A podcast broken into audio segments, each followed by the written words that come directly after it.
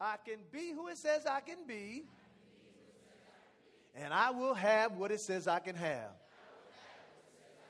Today, I will hear the word of God. I boldly declare that my mind is alert, my heart is receptive, my ears are open, and I better not go to sleep. I'll never be the same. In Jesus' name, amen. Now, Father, we thank you for this time that we have the fellowship around your word. We thank you that it will bring life to us, it will be health to our flesh. And Father, I pray that as I decrease now, the anointing of God that's already in this place is present and available to minister to each one of our lives. And I thank you in advance for signs, miracles, and wonders following the word as it's being taught. And Lord, I declare that we're going to leave this place in position to live the more than abundant life that Jesus Christ died for us to have. In Jesus' name we pray. And everybody say, Amen. Amen. God bless you. You may be seated.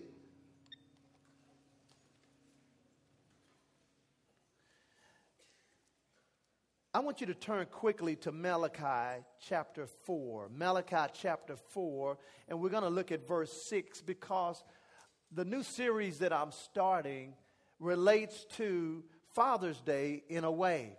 In Malachi chapter 4, verses 6, and if you don't have your Bibles, you can look on the screen. It says, And he who represents God shall turn the heart of the fathers to the children and the heart of the children to the fathers. And that's why today is an appropriate day to kick the new series off that I'm starting. So if you're taking notes, you can write down the, the uh, matters of the heart. Matters of the, of the heart. Not only does it affect your relationship with God, and I'm talking about your heart, but it also determines the quality of life that you experience as a Christian when it comes to receiving the promises of God.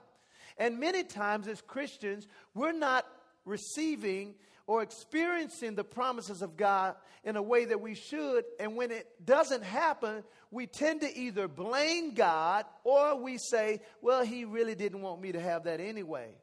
Which really, the reality of the situation could be that our hearts may be contaminated and it's hindering us from receiving God's best for our life.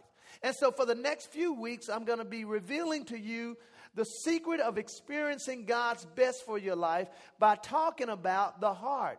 And this is an area that I have never taught on. I went through uh, my sermons from 2005 of when we started the church all the way up to 2012, and I have never solely talked about the heart.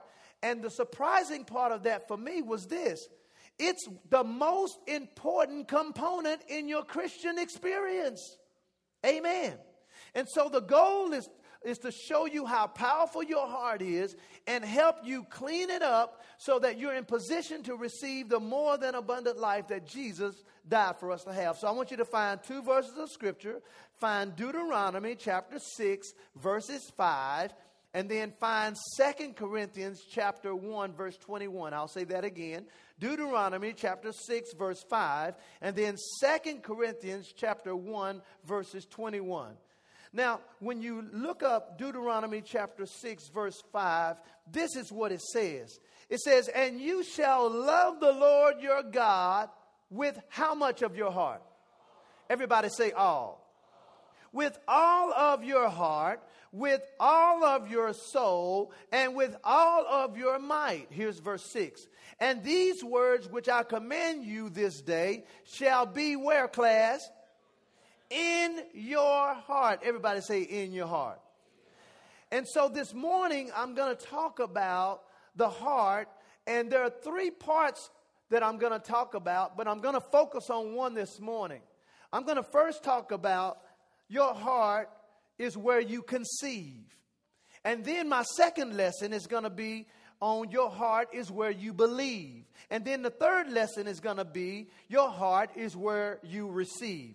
And so in the Old Testament, when, when you just read Deuteronomy, the word heart there, it actually means the inner man. Everybody say the inner man. It's your inner man, it's also your will. And your will is where you decide and make decisions. I put it like this your will uh, is your want to. And then the heart also uh, is defined in the Old Testament, is where your soul resides in. In other words, your soul, you can write this down, consists of your mind, your will, your thoughts, and how you feel. Everybody say your mind, your will, your thoughts, and how you feel. That consists of your soul, and your soul is located inside of your heart. Now, when I looked up the word heart in the New Testament, it's pretty much the same definition, but what I discovered was the Greek word for the word heart in the New Testament is spelled K A R D I A, which is pronounced cardia, which is where we get our English word cardiac from. When someone is said to have a cardiac arrest, what does that mean? It's something to do with their what? With their heart. And so the word cardia in the New Testament is actually defined as the center and the seat of spiritual life. It's the soul or the mind and the fountain or the seat of how you think, your passions, your appetite, your affections, and your desires. So, as you can see, your heart is very, very important. And if I was the enemy, I would do my best to clog your heart up, just like dirt does pipes. Because he knows that your heart determines your level of manifestation. Write down Psalm 14:1. It says, The fool has said in his heart, There is no God. So when you see people or you talk to people and they say, Well, I don't believe in God, just mentally take a note that they are a. Look at your neighbor and say, Neighbor, I know he ain't talking about you because you here in church. Your heart is where your core beliefs are stored. Everybody say core beliefs. Now, your core beliefs are the things that you believe, and you believe them because they affect what you do. In other words, the only reason you tell me your name is what it is is because you believe in your heart that's what your name is. And so your core beliefs are located in your heart, and your core beliefs, listen to this part, are influenced from the outside, but they are believed on the inside. What, am I, what do I mean by that? What you believe as core beliefs in your life. They came from the outside, but you believe them on the inside. Let me give you four things that influence your core beliefs. The first one is your environment. That's what you see, what you hear. That's the sense realm. That's how you grew up. That's where you learn and you start to develop your core beliefs. And so some of us have to now go back and look at our core beliefs to see if our core belief matches what God's word says. Because, see, uh, we may have experienced uh, growing up in a divorced home, and we may have accepted as a core belief that divorce is okay. Amen. So, our environment is one area that influences our core belief. Here's the second one credible others. And those are just people that we deem credible. And that's why peer pressure is really real on young people. Because at that time in their life, they're trying to find their identity. And so you know, sometimes they make people credible in their lives that shouldn't be. And then you have authority figures, and they influence the core beliefs that we have. Authority figures such as your parents, maybe your teachers, maybe your Bible uh, you know, growing up, your Bible school teacher or something. Those are authority figures. And then here's the one to me, this number four, that influences your core belief. And it, and it can influence your core beliefs in a diabolical, negative way. And that is life's experiences. Because what sometimes people do is we will look at what happened to us And now we will define our life and define our beliefs based on what happened to us versus based on what God's word says about us. Amen. And when you do that, you now says that I believe what I believe because of what happened to me and not what God's word says about me. Amen. Now, here's the thing. Your heart is where you conceive. It's where you're supposed to love God from. And every thought has an origin and every thought has an entry point. In other words, I'm going to show you today that your heart, the, the, the, spiritual part of you, the invisible part of you, the inner man, he has been shaped by thoughts. And thoughts have an origin, and thoughts have an entry point. Now, the origin of thoughts come from either one or two places either the devil or God. People think they make their own thoughts up. No, you don't. Because even if you came up with your own thought, so to speak, if that thought is good, guess what? It derives from God because the Bible says every good and perfect gift comes from God. But if the thought that you come up with to do something is negative, guess what? It comes, or the origin of it is from the devil. So when you want to strangle somebody, just know that that's not God. Amen. I mean, some things you just have to grow out of. I mean, I've had to grow out of some things. You know, if I had to fast forward my life, you know, I was thinking about my Starbucks experience that happened, you know, six years ago. I've grown out of that. Praise the Lord. Amen. What has helped me grow out of that experience is now my face is on a billboard, so I can't afford to do what I did at Starbucks anymore. How many don't know about the Starbucks experience? Let me see your hand. Oh, quite a few of y'all. You know, years ago, everybody say years ago. You know, this is when I first started pastoring, you know, and and and uh, you know, I was little when I was growing up, so you know, people kind of picked on me a little bit. So then when I got bigger, I'm like, you can't pick on me now. So, you know, I used to go every morning and get some coffee at Starbucks every morning. I'd go in there and get my coffee, and I order the same thing, an extra uh, uh, caramel macchiato with extra, extra, extra caramel. They would charge me more for caramel. I'd pay for it, no problem. And I'd get my coffee. And before I left, I'd taste it to make sure it's good. If it didn't taste good, I'd ask them to put some more uh, caramel in there. I, I pay for it. So this particular morning, I didn't know that I was going to be uh, influenced with some negative thoughts. Because remember, thoughts have an origin.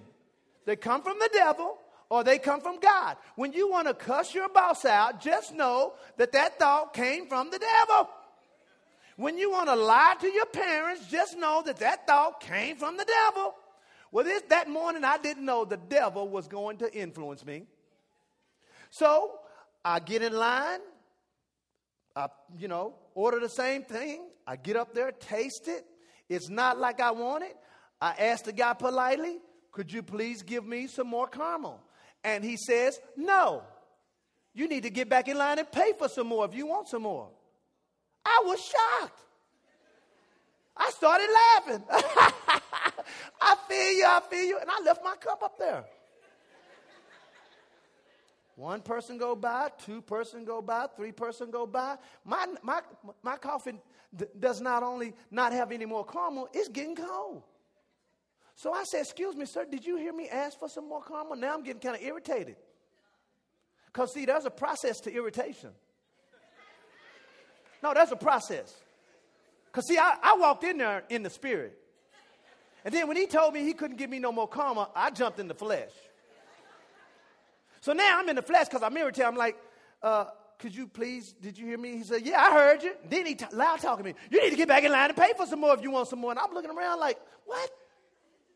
So me and him started arguing. I pull out my receipt and I showed him. I said, look, sir, I've already paid for extra karma. He said, I don't care. You need to get back in line. Oh, my God. Here's the process spirit, flesh, devil level.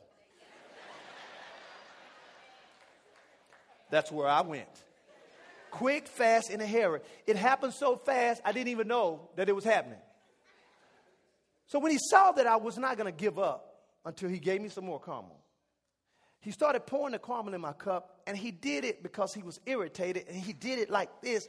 And I was fine until the caramel went on the side of the cup.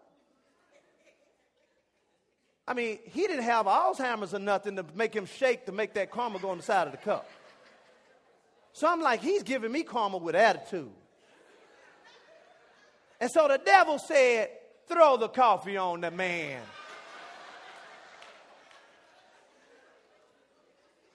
And before, and see, people say, God is talking to you first. That's a lie. God doesn't already talk. He don't always come first. The devil came first that day. And before I knew it, I was telling Jesus to go to the car. Jesus, you need to go to the car. No, Evan, I'm not going to the car. No, you need to go to the car. No, Evan, I'm not going. Jesus, go to the car. It's running. I'll be there in a minute. I don't need you to see what's going to happen. It was just happening just like this. And all of a sudden, I, I, all out there, I, I just dashed the guy with the coffee, douche. And it was like in slow motion. See, because some of y'all looking like, I can't believe that preacher did that. What did you do? I threw that coffee, and while I was throwing it, I realized what I was doing. It was flowing in the air. And I was like, Lord, I am a pastor. I have a billboard. Jesus help me. And then it hit the guy in the chest. Boosh! And he was shocked. And I was too.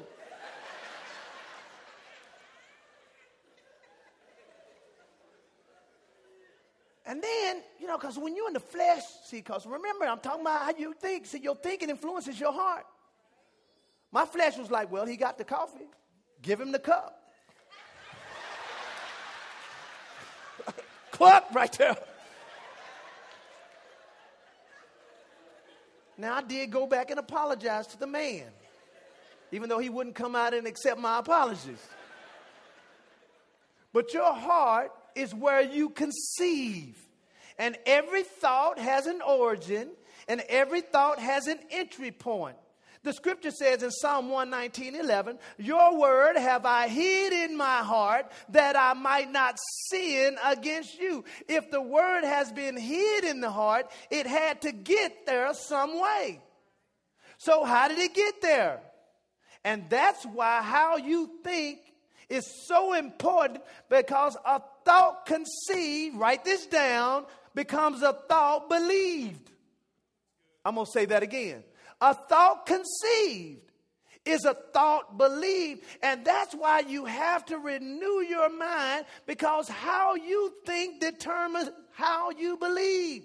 Your mind is designed to remind your heart of what to remember. And that's why it's so important to renew your mind. And this is how you renew your mind. You don't renew your mind by just remembering scripture, you, re- you renew your mind by rehearsing scripture. Amen. And there's a difference between reminding and remembering. How many have devices where they remind you to do certain things throughout the day? Right. It's designed to remind you.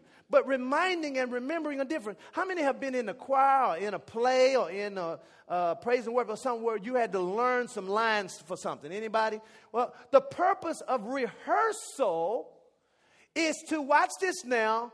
Remember what you need to read or sing. And when you rehearse, guess what it does? It puts in a permanent state what you need to keep in your heart. And here's the thing once a thought is lodged in the heart, it will either contaminate or stimulate. I'm going to say that again. Once a thought is lodged in your heart, it will either contaminate or stimulate.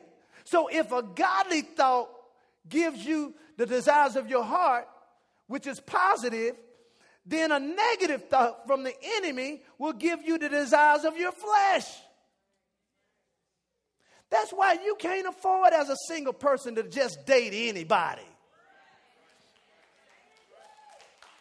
Amen. Some of you all are dating the devil. He was not going to church before you met him, and now he's going to church because you met him. Let me tell you something. You marry him, he ain't going to go to church because he's only going for you. You say, Well, Pastor, I'm married to that person right now. What do I do? Well, you just keep serving the Lord. That's what you're going to do.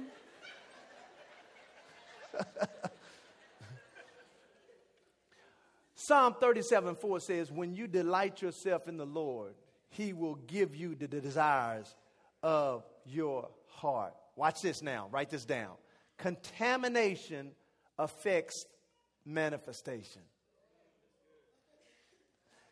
It only takes one drop of black paint to contaminate a can of white paint. Just one drop. And that's the enemy's job is to try and contaminate our hearts because he's trying to control our manifestation level. And now we want to know why God is not giving us the desires of our heart is because our spiritual hearts are clogged. It needs some stenses. Y'all know people who uh, have had to have heart surgery because their arteries were clogged up. And so what they do, they they go and they go inside, they put some stences in there, or, you know, if it's not too bad, they'll give you a pill that, that helps help, you know, help break it down. Well, guess what? The spiritual stents that cleanses a contaminated heart is the word. And that's why the devil will keep you from hearing the word like any other thing in your life. That's why, listen, you you just woke up, you refreshing everything, and I and the message is only 25 minutes, and you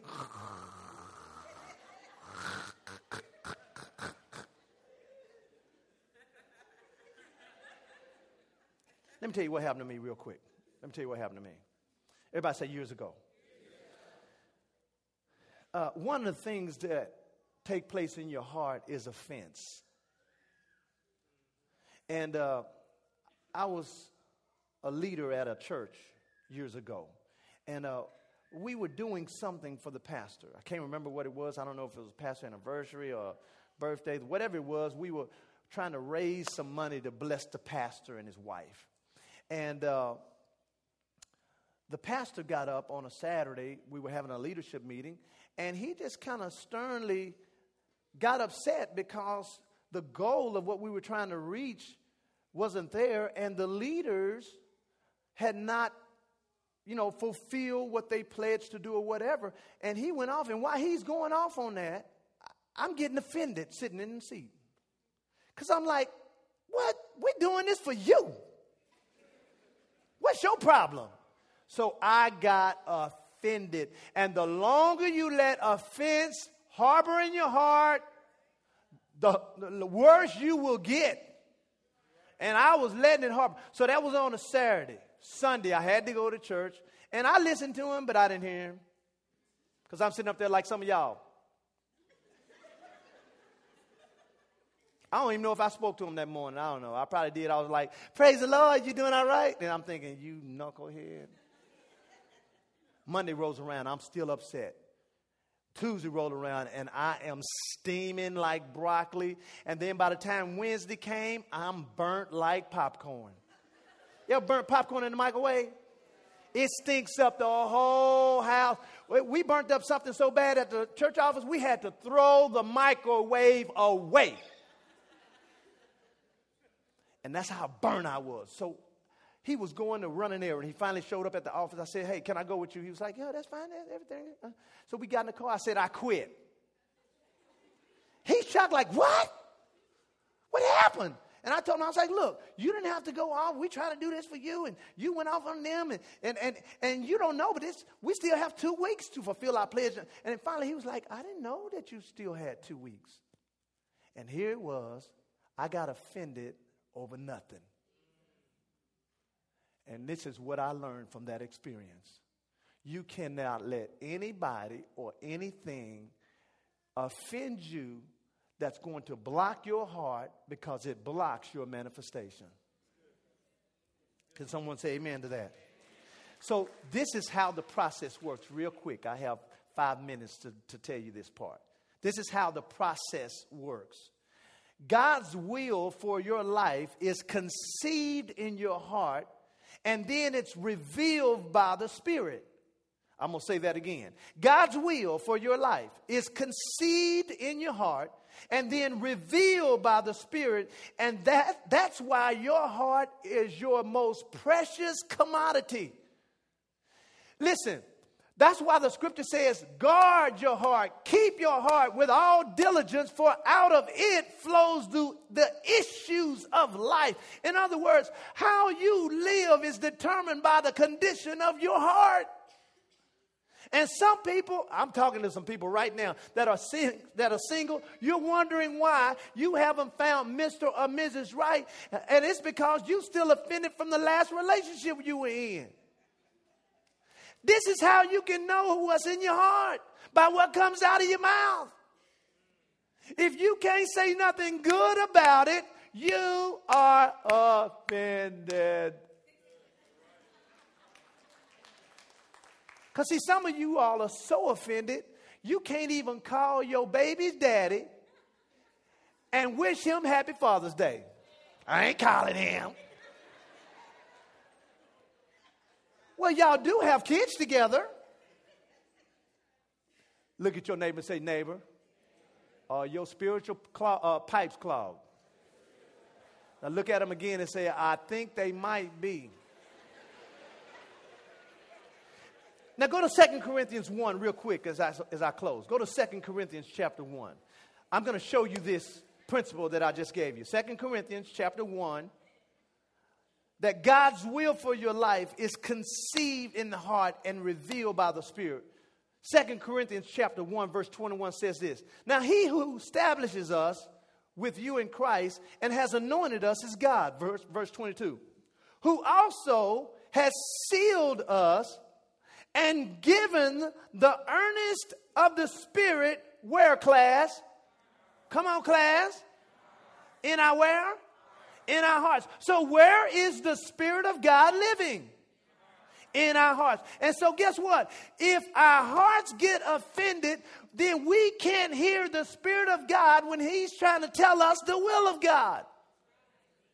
Now, go to 1 Corinthians. Since you're in Corinthians, go to 1 Corinthians chapter 2. 1 Corinthians chapter 2.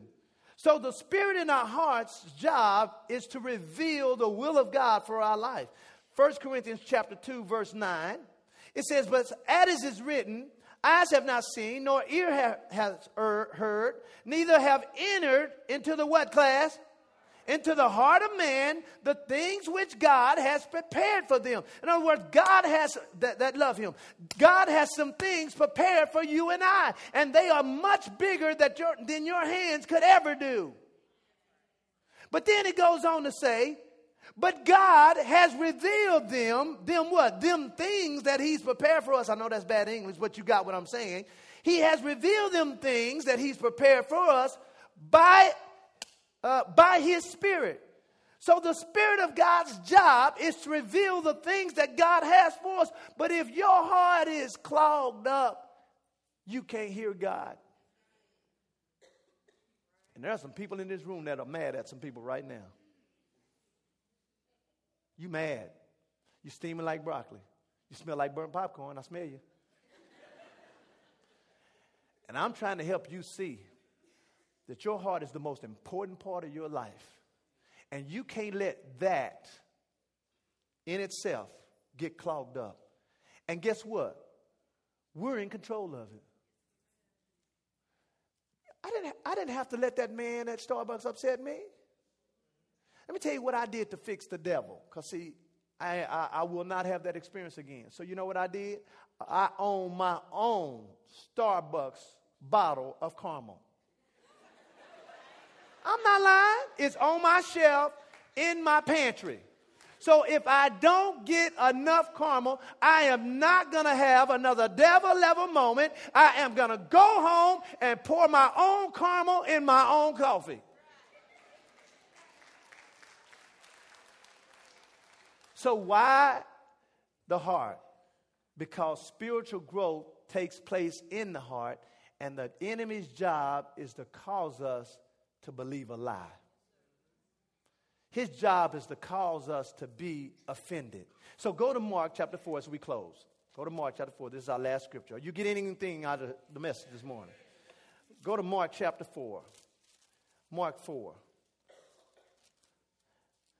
People wonder how, um, see, I, I, uh, my wife and I, we didn't start living a blessed life when we started pastoring. We, we were living a blessed life before that. And I think that was one of the things that helped solidify to people that when I'm teaching you works because it was working before I started doing this. Because, see, I know some pastors who are not doing well. Amen.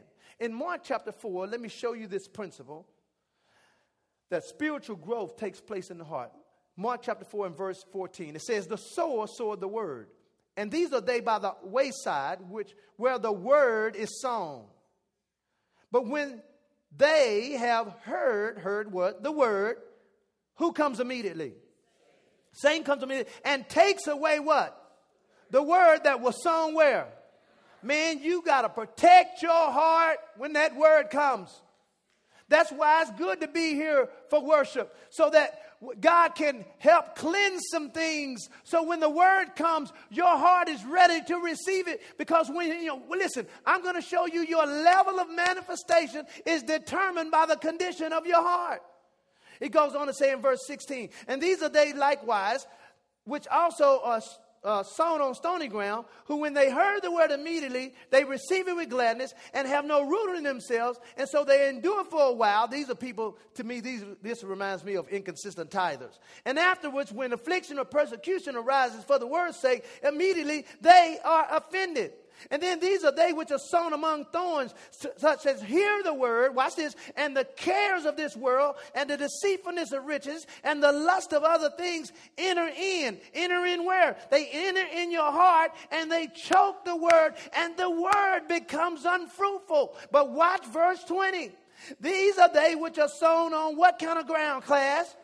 Good ground, such as hear the word and receive it. And watch this they bring forth fruit or manifestation, some 30 fold, some 60 fold, and some 100. So my heart controls the level of my manifestation. You want 30, 60, and 100 fold in your life? Clean that heart up. And I'm going to give everybody an opportunity this morning to do that. Because as I finish this, you don't want to miss the series because I'm telling you, your manifestation level is going to go up as I finish this series. So, with every head bowed and every eye closed, here's the question that I have What is the Spirit of